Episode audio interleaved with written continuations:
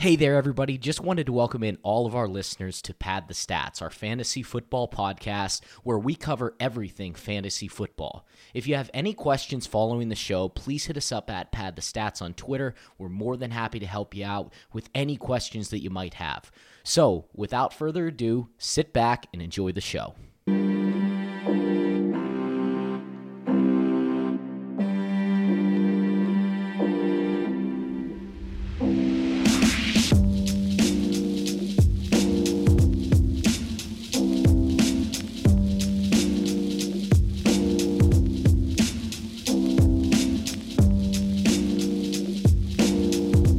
Well, it's official.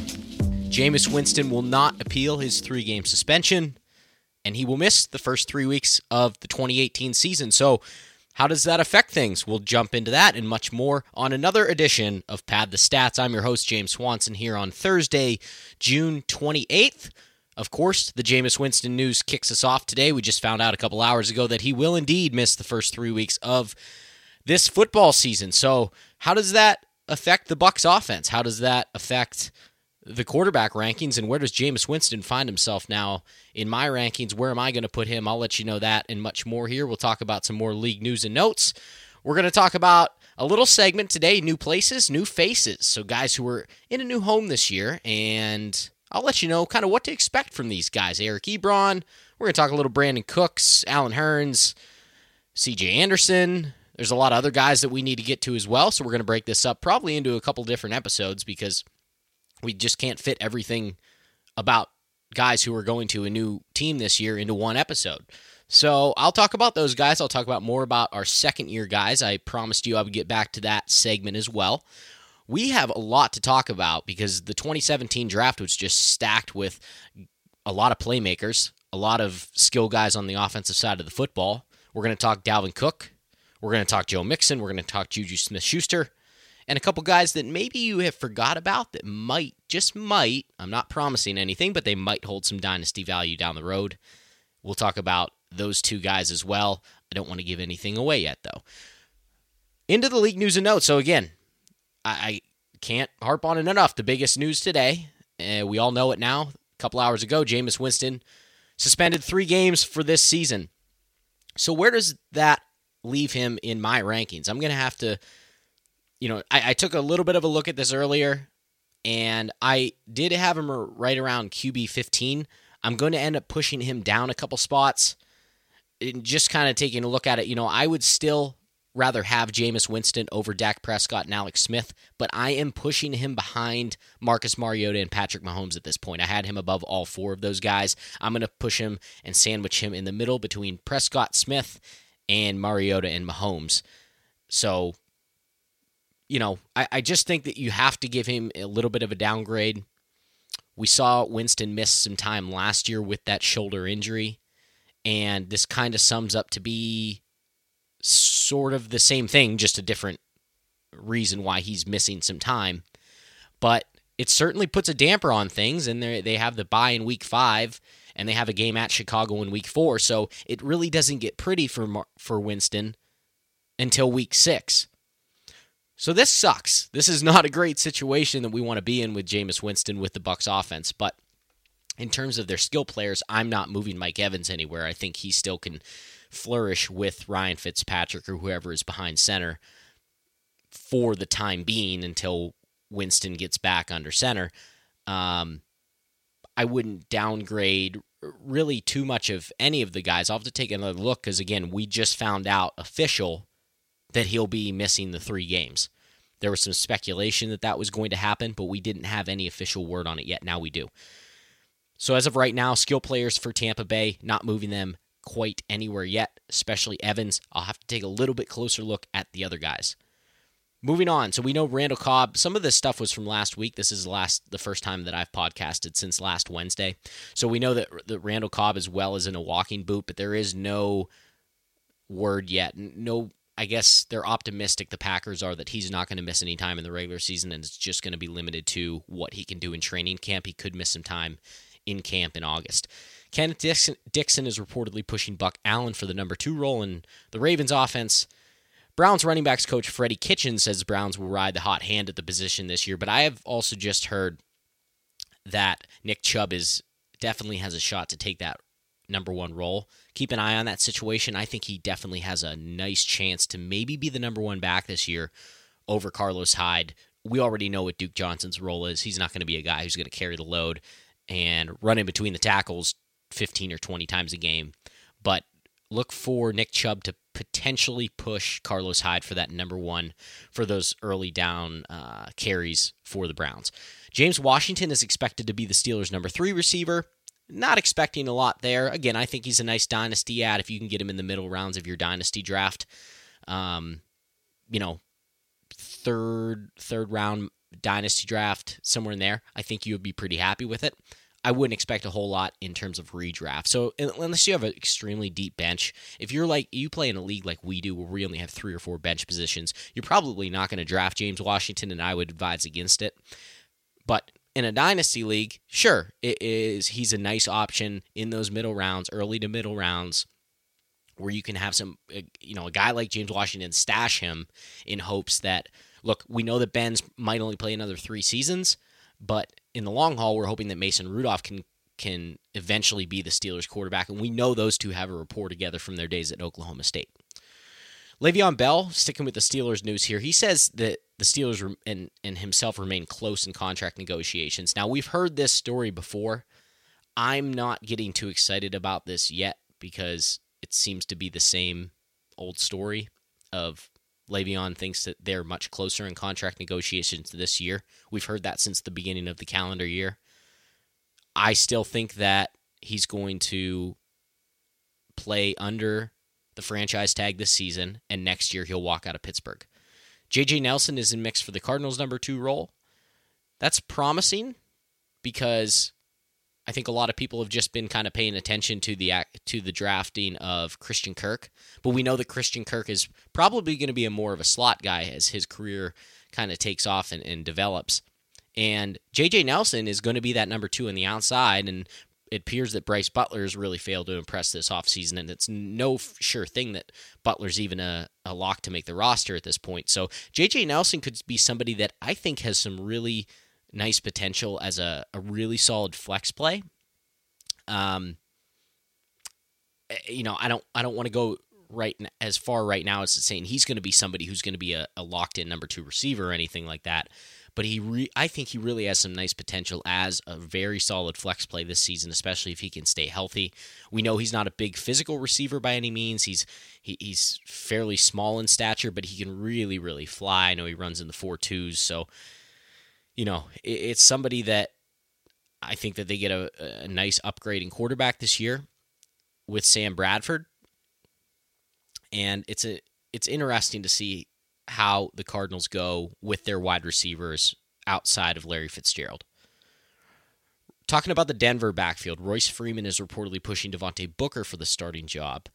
That's another guy, too, where, if that comes out before camp that Royce Freeman has won that job, that's somebody to take a serious look at, and he has the capability from everything that I've seen and heard to be a 3-down back. Now, what that means is you're probably potentially looking at a very good or probably a solid RB2 in his rookie season, depending on the state of that Broncos offensive line that has not been great. But I think they get a little bit healthier this year. And Freeman, if he does win that starting job, has a potential to be maybe a steal for you, particularly if you're drafting right now and that situation is still up in the air. Julian Edelman's appeal was heard yesterday. On Monday. We still don't know anything yet. Keep you updated on that. Ron Rivera says he won't be surprised if Christian McCaffrey reaches 200 carries this season. I find that hard to believe. We're going to talk more about Christian McCaffrey, particularly when we talk about C.J. Anderson with our new places, new faces guy. So watch out for that here in a few minutes. Bryce Butler, who I already mentioned, has failed to impress this offseason, and he isn't a lock to make the roster. So that, again, the Cardinals' wide receiver group is interesting when you talk about beyond Larry Fitzgerald, because can Christian Kirk step up and be a factor in his rookie season? What do we expect from J.J. Nelson that Jerron Brown and John Brown are now elsewhere?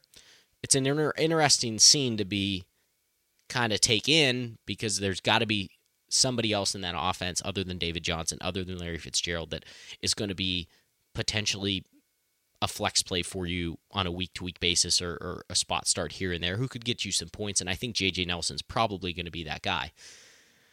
Okay, let me catch my breath here. Whew. So much easier doing this with other people. It's really hard doing it solo. And we had some technical difficulties last night, or I should say some audio difficulties last night with our Skype call.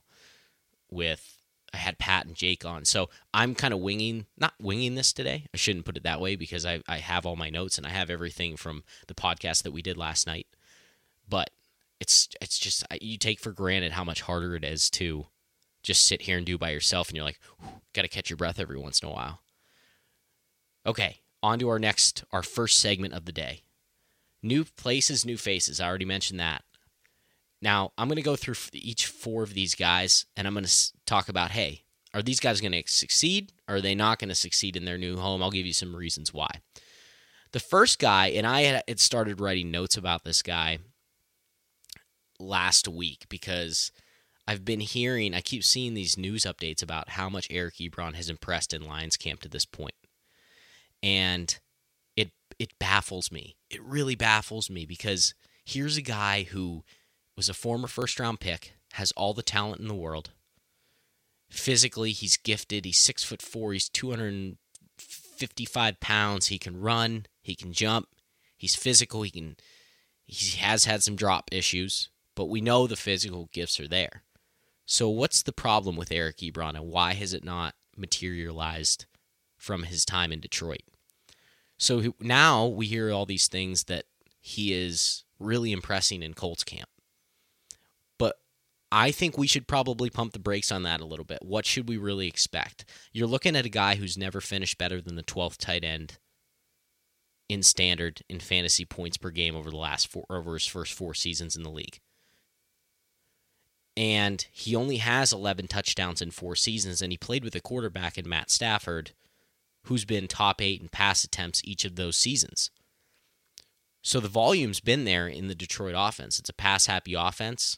They don't particularly run the ball well. Everything should have set up for Eric Ebron to be a very, very good fantasy tight end, a top 8 fantasy tight end, and it never happened. It's concerning, because now he goes to an Indianapolis offense where, if Andrew Luck, we're going to assume that Andrew Luck is healthy to begin the 2018 season, he's going to be under center for the Colts. But he goes to an offense where Jack Doyle is already there. And Jack Doyle's a guy who's averaged 92 targets per year over the last 2 years. So there's a lot to compete with there. Now, look, I don't expect Jack Doyle with Eric Ebron there to have 92 targets or average that again.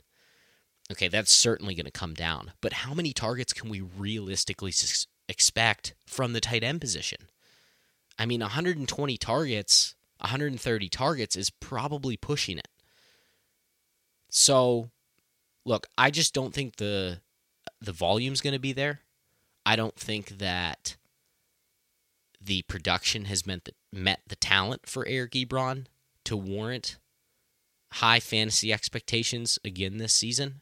So I'm going to say no to him succeeding in his new home. I think we're going to see the same old Ebron. I think he has a very good chance to be right around what he was in Detroit.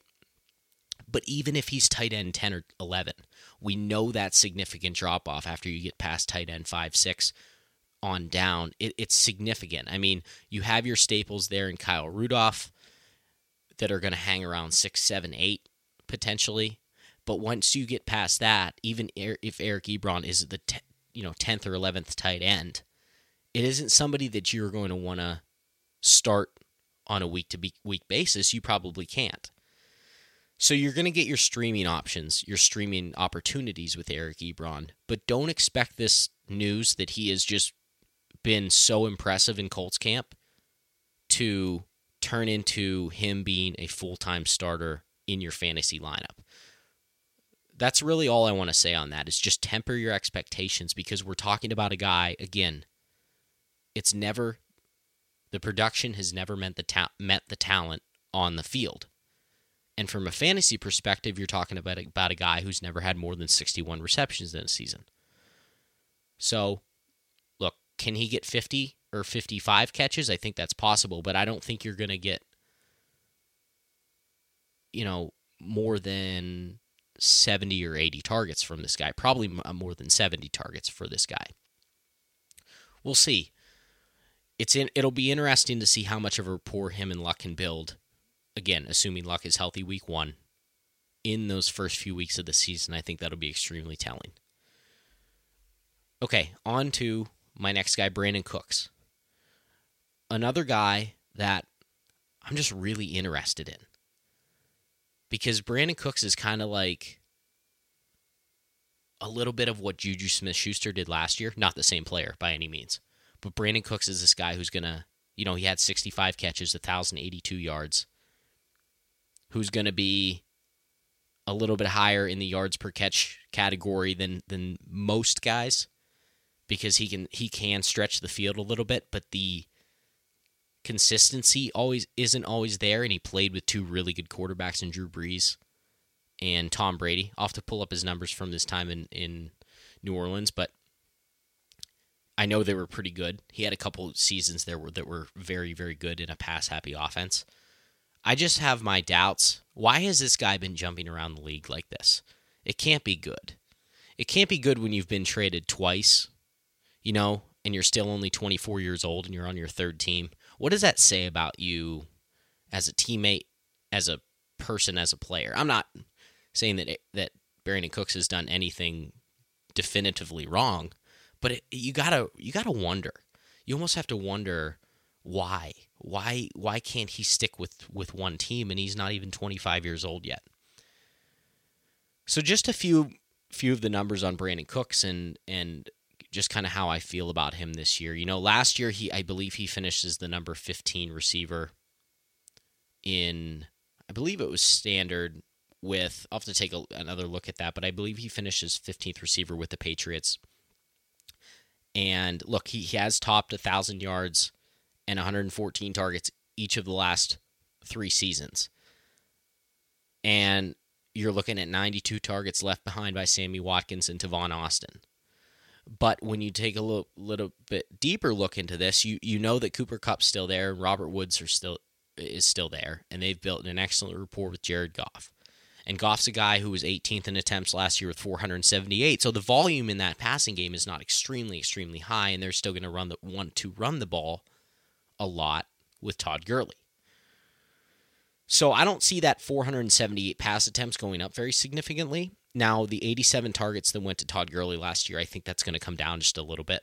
I just cannot see him getting 87 targets again, and I can't see him getting 19 touchdowns again. So I think something has to change there a little bit. But at the end of the day, I can't see Brandon Cooks having more than 105 targets this season. So I don't see him necessarily reaching that 114 mark that he met each of the last three seasons. I just don't think there's going to be quite enough to go around there. So if I'm looking at the numbers, I'm projecting him to be right around wide receiver number 22. 194 fantasy points at the end of this season is what I have him at. 66 catches, 926 yards, 6 touchdowns. He's still a top 24 receiver for me, but I would rather have... he's just a little bit lower for me than probably where he's going at this point. So I don't think that you should necessarily expect Brandon Cooks to be a top 16 or top 18 wide receiver. I'm just saying, look, he's going to be a solid number 2, but I just have my doubts in that Rams offense. I think they're going to take a little bit of a step back this season, particularly Jared Goff in the passing game. I still think they're going to be a fine team, and I could certainly see them still winning 10 games. But I just don't see how Brandon Cooks can be a number one receiver after, you know, leaving Tom Brady, leaving Drew Brees, and now going into this situation. I just don't see it. Sorry if something got a little loud there. I'm knocking stuff all over my desk right now. It's just a mess. It's been a long day. Bear with me. So anyway, that's kind of how I feel about Brandon Cooks. Just to kind of put a bow on this, I feel good.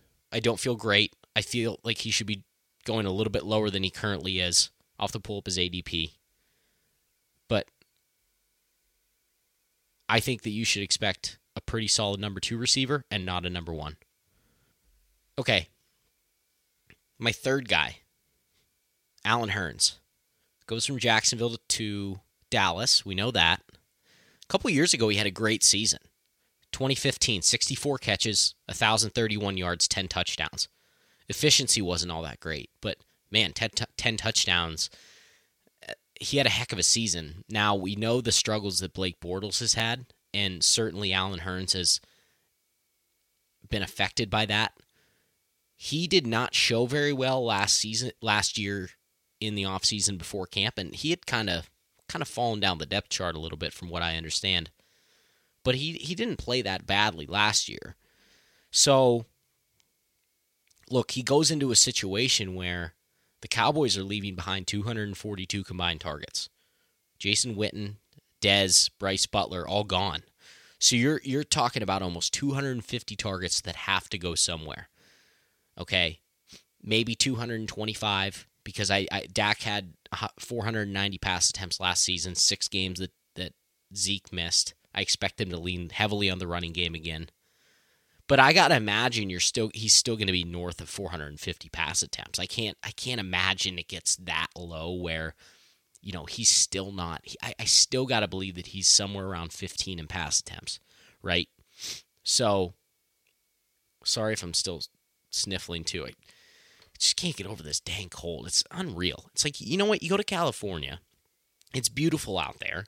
I'm drinking wine the whole time, having the time of my life. I hop on a plane. I come on my way back. I'm sick as a dog, and it's been like this for like 10 days, and I cannot figure it out. So I don't know, but we're working through it, and it is what it is. So, look, Allen Hurns, I don't think he should have a problem seeing 110-plus targets. That might sound like a lot for Allen Hurns, but it's, I mean, where else are they going to go? You know? We've seen enough from Cole Beasley. We've seen enough from Terrence Williams to know that those guys are not going to be number 1 material receivers at this point in their careers. Michael Gallup, from everything that I've seen and read, certainly has the opportunity to be at this point, and everything is promising, but we know that rookie wide receivers don't particularly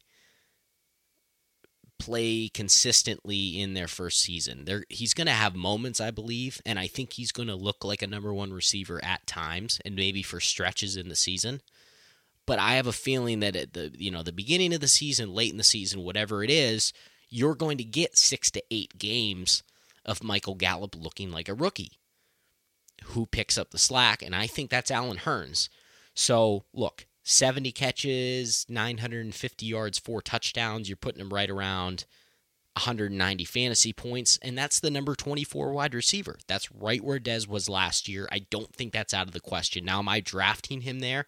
No, but currently, Allen Hurns is being drafted as the number 43 wide receiver in a 12-team PPR. Man, I just feel like that's a little bit low. So, look, I would prefer him over some guys like Marquise Goodwin. These are guys going ahead of him currently. Jordy Nelson. I would even probably take him over Cooper Kupp right now. Devontae Parker, I am flat on my face on because I just do not believe in the Dolphins' passing game. Devontae Parker has to show me something before I believe it, and Ryan Tannehill has to show me something before I believe it. Will Fuller, look, he's another guy who I just think he has to regress a little bit with the touchdowns, but he has just been like shot out of a cannon so far in his career, especially the way he played with Deshaun Watson in those few games last season. But I would take Allen Hurns above all. I just think that Allen Hurns is going to have a better season than all of those guys right there combined. Because, not combined, you know what I mean, but he's going to have a better season than each of those guys just based on the opportunity. You know, if he's going to see that many targets and, you know, you give him that 60 to 62% catch rate, which I think is certainly not out of the question, then you're looking at a guy that's going to finish the season around 70 catches. And that's going to turn into a top 30 receiver season. So the verdict on Allen Hurns is yes, I think Allen Hurns has a very good chance to succeed in his new home. And that's, again, based a lot on the opportunity and the benefit from being probably the number one receiver in that offense. Okay, on to number 4, C.J. Anderson. I talked about Christian McCaffrey earlier. The word from Carolina, Ron Rivera is all on the Christian McCaffrey train. We know that. 200 carries is what he's saying. I don't buy it. I don't buy it at all. C.J. Anderson is a better Jonathan Stewart at this point in his career. He's 27, 28 years old. Jonathan Stewart, I believe, is going on 32 if he's not 32 already. He's leaving behind 198 carries and 6 touchdowns in Carolina. He had double-digit carries in every game but 2 last year. I think C.J. Anderson is going to have close to, if not double-digit carries in every game except a handful this year. Cam Newton had 139 carries last season. That's the most in his career. That number is going to go down. It should go down because if they want to continue to put number one behind center as their franchise quarterback for however long, they're not going to be able to give him the rock and say, hey, 140 carries, 130 carries. That number's probably going to come down to somewhere around 100, 110, I have to imagine. So there's 20 or 30, maybe even 40 more carries on the board. And this is a team in Carolina that was third in the NFL last year with 490 attempts. So, look, I think for C.J. Anderson, I originally had said 200 attempts I think is definitely attainable. Now, I do believe that McCaffrey's number, carries are going to go up, and he might be somewhere in the range of 160, 170. But I think that C.J. Anderson has a legitimate chance if he comes in there and shows that, hey, I was a top 15 running back last year. I still have what it takes to carry the ball, not an absurd amount of times, but I'm still in my late 20s. I haven't been overused too much at this point in my career, and if he can come in and show that he'll be efficient, that's something that Christian McCaffrey didn't do last year between the tackles. 3.7 yards per carry, I think it was. So I think C.J. Anderson's somebody that we're forgetting about a little bit. But look, if he gets 200 carries, which I'm not saying he's going to, but I think dang sure he's going to get at least 180 carries, 185 carries. But let's say he gets 200 carries. That's 825 yards. It's 5 touchdowns thrown on top of that. Let's say 20 catches. Let's say McCaffrey gets 75. Let's say C.J. Anderson catches 20 balls. 160 yards more in the receiving department, and you're looking at a top 24 running back. Nothing crazy, but in a 12-team league, you're going to get a low-end number 2 running back. I mean, call me crazy, but I just don't know if Christian McCaffrey is going to catch 80 balls, run the ball 200, 215 times, and hold up this entire season. I know he's a special athlete, and I've watched him since he was at Stanford, and he is something else. But, man, I just got to believe that they brought C.J. Anderson in there for a reason, and those almost 200 carries from Jonathan Stewart last year got to go somewhere. McCaffrey is going to get more. I don't deny that. But I just have to think that C.J. Anderson is going to pick up a decent amount of that slack. And in my eyes, you're looking at a low-end number 2 running back. So yes, the verdict on C.J. Anderson is he will return some okay RB2 numbers, and you'll be pretty happy with him. And he's going to, I think, overall succeed in his new home, given kind of what the expectations are right now, which from a lot of people, I think people are forgetting about him. And if you aren't forgetting about him, that the expectations are fairly low. Okay, that does it for our new places, new faces, guys. Like I said, we have a lot more to talk about there. That's not the end of that. There are so many more guys. Sammy Watkins. God, off the top of my head, I'm just missing a ton of guys.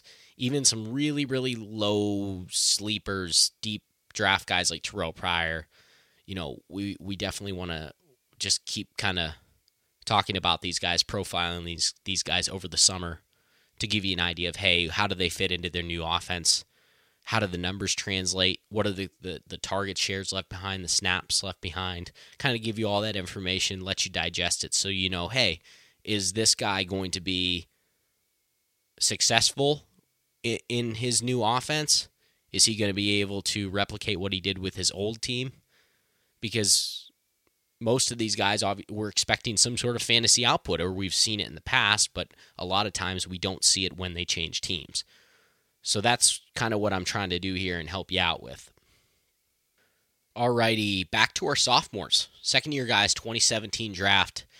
We're focusing on the second round today. So we're going to talk about Dalvin Cook, who was the 9th pick in the second round last year. We're going to talk Joe Mixon, the 16th pick in last year's draft, or second round of last year's draft, sorry. And Juju Smith-Schuster to the Steelers, who was the 30th overall pick in the second round of last year's draft. But first, before we get to those guys, I have two guys that, man, they are not and they should not be on your radar at all in a redraft league. Two guys that were drafted very high in the second round last year, above those three guys that I just mentioned. They were drafted to... When you're drafted that high as a skill position player, you're probably expected to come in and have some contributions in your first season, especially early in the second round. And these guys didn't do any of that. So what should we expect from Zay Jones and from Curtis Samuel, right? I mean, dun, dun, dun. It's like, do we even want to talk about these guys? Like, that's just yucky. Like, it's just disgusting even thinking about Zay Jones and Curtis Samuel at this point. You probably even forgot that they were there. I go throwing things again off my desk. You probably forgot that these guys were even second round picks last year. I kind of did, but Zay Jones went 5th overall in the second round to the Bills, and Curtis Samuel was 8th in the second round to the Panthers. So again, we are not talking about these guys in a redraft league. You're not going to draft them. Zay Jones had the worst efficiency of any receiver in football last season, just 27 catches on 74 targets. That is just awful, just terrible. 36.5%, I think that comes out to. I'll have to do the math. But Curtis Samuel, on the other hand, is looking like he's still not fully recovered from November ankle surgery, so not good outlooks for these two guys, particularly Zay Jones as well, who I think I'm probably a little bit higher on because just of the opportunity. Kelvin Benjamin has shown that at this point in his career, the injuries are starting to stack up a little bit, the knee issues, the lower body issues. He's lost a step from what I can see on film. He doesn't have... Look, he only topped 45 yards once all last season with the Bills.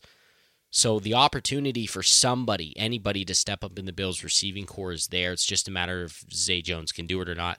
And Curtis Samuel is just trying to find his way in the Panthers' offense. The fact that they just drafted DJ Moore, the fact that Greg Olsen is still there, Devin Funchess stepped up last year. It's just going to be tough for Curtis Samuel to kind of find his way. So the biggest question I have, and I don't want to spend a ton of time on these guys, but is there any hope for them? And I want to talk about, look, in a dynasty format, are you even going to draft these guys? You know, in dynasty format right now, keeper format, I have Zay Jones ranked at 72, and Curtis Samuel is my 88th wide receiver. So you're probably not looking at them, but I would caution with Zay Jones. I think he is still somebody who could be looked at as a late round flyer. Curtis Samuel, on the other hand, I would probably stay away from this point. But again, I wanted to bring these guys up just because of where they were drafted last year. And particularly second-year guys, they're very interesting because we either see it in year one and sometimes it doesn't replicate in year two, or you don't see anything in year one and then year two is a turnaround. These two guys, I don't see them necessarily turning it around this year, but if you're in a keeper format, if you're in a dynasty format, just kind of keep tabs and see how the usage is, because clearly The Panthers and the Bills thought that these two players had talent when they drafted them, and the talent is probably there somewhere. It's just about navigating the NFL landscape and finding their way into some sort of a role and then producing in that role. So again, if you're in a dynasty format, just keep an eye on these two guys. Not saying that they're going to be anything this season by any means, and they might not be anything long term, but it's interesting because clearly somebody thought these two players had talent. Okay, Dalvin Cook. So, man, this guy was just amazing in his first four games last year before getting hurt. And it's promising so far this year. He participated in team drills earlier this month of June, and he's expected to participate in training camp. So, all good across the board there. And look, in four games in 2017, just to give you a look at some of the numbers, it was phenomenal. 15.5 points per game in half-point PPR and 14.1 points per game in standard. Ninth, he would have been he was the ninth overall running back in standard. He was eighth in standard scoring and ninth in PPR. And look, he carried the ball a bunch, 22 times in Week 1 versus New Orleans, 27 times in Week 3 against Tampa Bay. He averaged at least 5.1 yards per carry in three of those four games. So the volume was there, the efficiency was there, the effectiveness, all of it. I mean, the guy looked really, really good. I had my questions about him coming out of Florida State, but he really answered everything for me. And then you see the devastating knee injury. And we know that in year two, guys coming back, especially skill players coming back from an ACL injury, it's questionable, and it's a little bit of a murky territory. If everything checks out, if the knee is fine and Dalvin Cook is ready to go Week 1, which I think at this point people are probably expecting that, I still think that this guy steps back into a workhorse role. Jerick McKinnon's gone. He leaves behind a good bit of work, and he got a big deal, and he cashed in with the Niners. Latavius Murray played well last season, but Latavius Murray's track record, remember, is still not that great, and he was not an efficient running back in Oakland. So I think the door is wide open for Dalvin Cook, and people are going to be looking at Murray thinking like, okay, he might be able to carve out a little bit more work this year. But I really believe that they're going to hand the keys back over to Dalvin Cook, and I think they're going to lean on him extremely, extremely heavily, and Latavius Murray is just going to be kind of that second fiddle guy. That's what I fully expect. So, look, last year he was on pace, Dalvin Cook that is, for 296 carries, over 1,400 yards, 4.78 yards per carry, 8 touchdowns, 44 receptions, 360 yards. He would have finished as the number 7 running back in both standard and PPR. Now, at some point, that 5 point whatever yards per carry would have had to come down a little bit, and things would have kind of balanced out, so I don't think he was ever going to rush for 1,400 yards, but I think he was certainly going to rush for 1,200 yards. So, look, his ADP right now is at 2.1. He's first pick of the second round, and that's both in a 12-team and a 12-team standard and PPR. So he's currently the number 10 running back in both formats. And look, I think 275 carries is certainly in the works this year for Dalvin Cook. Again, all assuming that the knee is fine and he comes back 100%. I think that there's probably going to be a little bit of a working the kinks out in the first 3 or 4 games of the season just to get back up to game speed for him, because he hasn't played in so long, since really last September, the end of last September, early October. But I'm still looking at 275 carries, 1,150 yards. Puts him about 4.2 yards per carry. I think 9 or 10 touchdowns is even possible. I'm going to tab him at 9.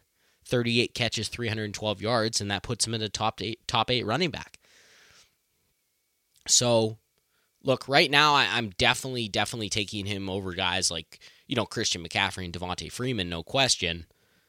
And I almost want to get on the train of taking him over Barkley and Melvin Gordon. I'm not quite there yet.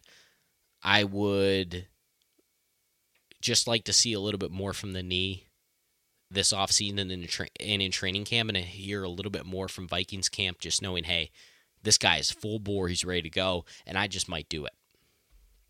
So look, I just think, just to kind of, again, put a bow on Dalvin Cook, I think that you can expect a workhorse load from him this season. And he's going to be another, he has a very good chance as long as everything holds up and he plays, you know, all 16 games or close to it to be a top 8 or top 10 running back again. Okay, the next guy, and this might be the most interesting of all the second-year guys because he's somebody who we thought was going to, Pat and I thought he was just going to come in last year and just be an absolute animal from the time that he was handed the keys to be the starting running back in his offense. We thought he was going to be the man, and that's Joe Mixon. And Joe Mixon kind of fell flat on his face with, I'll have to look it up here, getting my notes all out of sort. I know he had under 4 yards a carry, 3.5 yards a carry on 178 carries, and only 4 touchdowns. So now that Jeremy Hill is in New England, we don't have to worry about that kind of hanging over Joe Mixon's shoulders. Gio Bernard's still there. They drafted Mark Walton, but I think both of those guys, Mark Walton probably won't have much of a role this season. We know what Gio Bernard's role is. I still think Gio Bernard is actually a pretty effective runner from what we've seen, but I just have to imagine that they're going to give everything, not everything, but a lot to Joe Mixon this season. So I'm thinking 230 carries is certainly possible.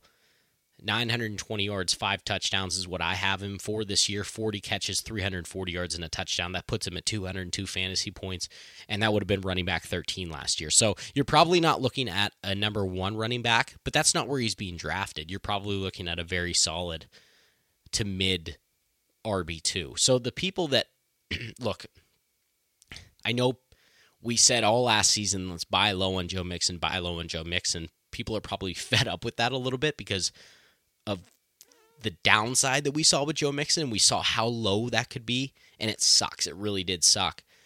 But I'm just cautioning you to, hey, hold out some hope for this guy. I still think he's really talented. He comes into training camp down a little bit of weight this year. They boosted the line on the left side with Cordy Glenn. So the line should be a little bit better. The right side's still a little bit of a mess. But look, I'm taking him over. I'm very close to taking him over Jordan Howard. Jake might have talked me out of that a little bit. We were talking about that yesterday. I don't know how I feel about that quite yet, because I still think Joe Mixon's going to offer you a decent amount in the passing game. And in a PPR league, I would certainly take him over Howard. A standard, I don't know if I'm ready to do that yet, but I think I'm going to take him over Howard in a PPR league. I'm going to take him over Derrick Henry, and I think I'm prepared to take him over Jerick McKinnon at this point because I've kept moving Jerick McKinnon down my board because, again, I just think he's probably my biggest flop candidate at this point because of the reasons I talked about in the last podcast, the fact that he hasn't carried the ball more than 160 times in a season, and we just don't know if he's going to hold up. So Devontae Freeman, I'm just kind of looking at my notes here. Devontae Freeman was one guy I'm probably not prepared to take Joe Mixon over quite yet. But, yeah, I mean, I'm just high on the guy. I still think that I'm holding out hope that he's still going to be a very, very productive back when he gets that workload. Right now he's going as the first pick in the 3rd round in standard and PPR formats. He's going as RB16 in standard and number 15 in PPR. Okay, let's close this thing out and get out of here. We have Juju Smith-Schuster as our number 4 guy, our number 4 second-year guy, taking 30th in the 2nd round last year, as I mentioned before, to the Pittsburgh Steelers. He finished the number 2017 season as the number 23 receiver in PPR, number 18 in standard. I mentioned earlier how his numbers compare a little bit to Brandon Cooks and the fact that, you know, he's going to be somebody who's going to be in that 16 to 17 yards per catch range, a little bit higher than some guys, and he did see 5.6 targets per game over the last 14 games last year. Antonio Brown missed a couple of those games. We know that Martavius Bryant was in and out of the lineup. Now he's gone, so that does vacate some targets. They do bring in James Washington to be wide receiver number 3, but you know how I feel about rookie wide receivers. So, look, he did finish the season with 6 touchdowns over the final 8 games last year, so that's all good and well. I do think that that catch percentage is going to come down a little bit. He was the second highest, or he had the second highest catch rate last season at 73%, behind Golden Tate, and that was in PPR. So I just think that that's probably going to come down a little bit, and just kind of crunching the numbers, I do think that 95 targets is attainable for Juju in 2018, and that would put him right around 30th in targets. But you got to remember that 350-plus targets are probably going to be divided up between A.B., Bell, and Juju. So, man, it's just a lot to go around. So I don't think that we cannot catapult Juju Smith-Schuster into a number one wide receiver role this season, in fantasy, that is. I do think that catch rate's going to go down a little bit, but the uptick in targets, at least a little bit. Look, I have him at 67 catches, 1,038 yards, about 15.5 yards per reception, and 6 touchdowns, which puts him, almost at 207 fantasy points, and that puts him right around wide receiver 15. I don't think those numbers are anywhere out of the question. So I don't know if he will necessarily... I'm not drafting him that high. I don't think I don't even think he's necessarily going to finish quite there. I would think more around like 17, 18 again. But the opportunity for him to jump up, he did only play in 14 games last year, so the opportunity over a 16-game schedule for him to jump up a little bit is certainly there, and I wouldn't doubt it by any means at this point. So, look, current ADP 4.8 in PPR, that's wide receiver 19, and 4.5 in standard. I would still prefer Golden Tate over Juju in a PPR league. I am on the fence between him and Demaryius, but I'm starting to sway a little bit more towards Juju, just because I think that Demaryius, as I had mentioned in previous episodes, is kind of heading on that downswing, and I'm just a little bit worried about his ability to stay on the field as well as produce this year, even with the quarterback upgrade. I'm still taking Allen Robinson and Alshon over him in both formats. So just kind of give you an idea of of where I want him this season. All right, folks, that is all the time we have for tonight. I appreciate you listening in again to Pad the Stats. We're going to have, I'll probably have another episode middle of next week, so look out for that. Again, I'm not sure what we're going to talk about yet, so I don't know. We'll figure that out as the week goes. But hey, thanks again to everybody joining us. Remember to subscribe to the podcast. You can find us on Stitcher, on TuneIn, on Google Play Music, and we will see you next time. Have a good night, everybody. Bye bye.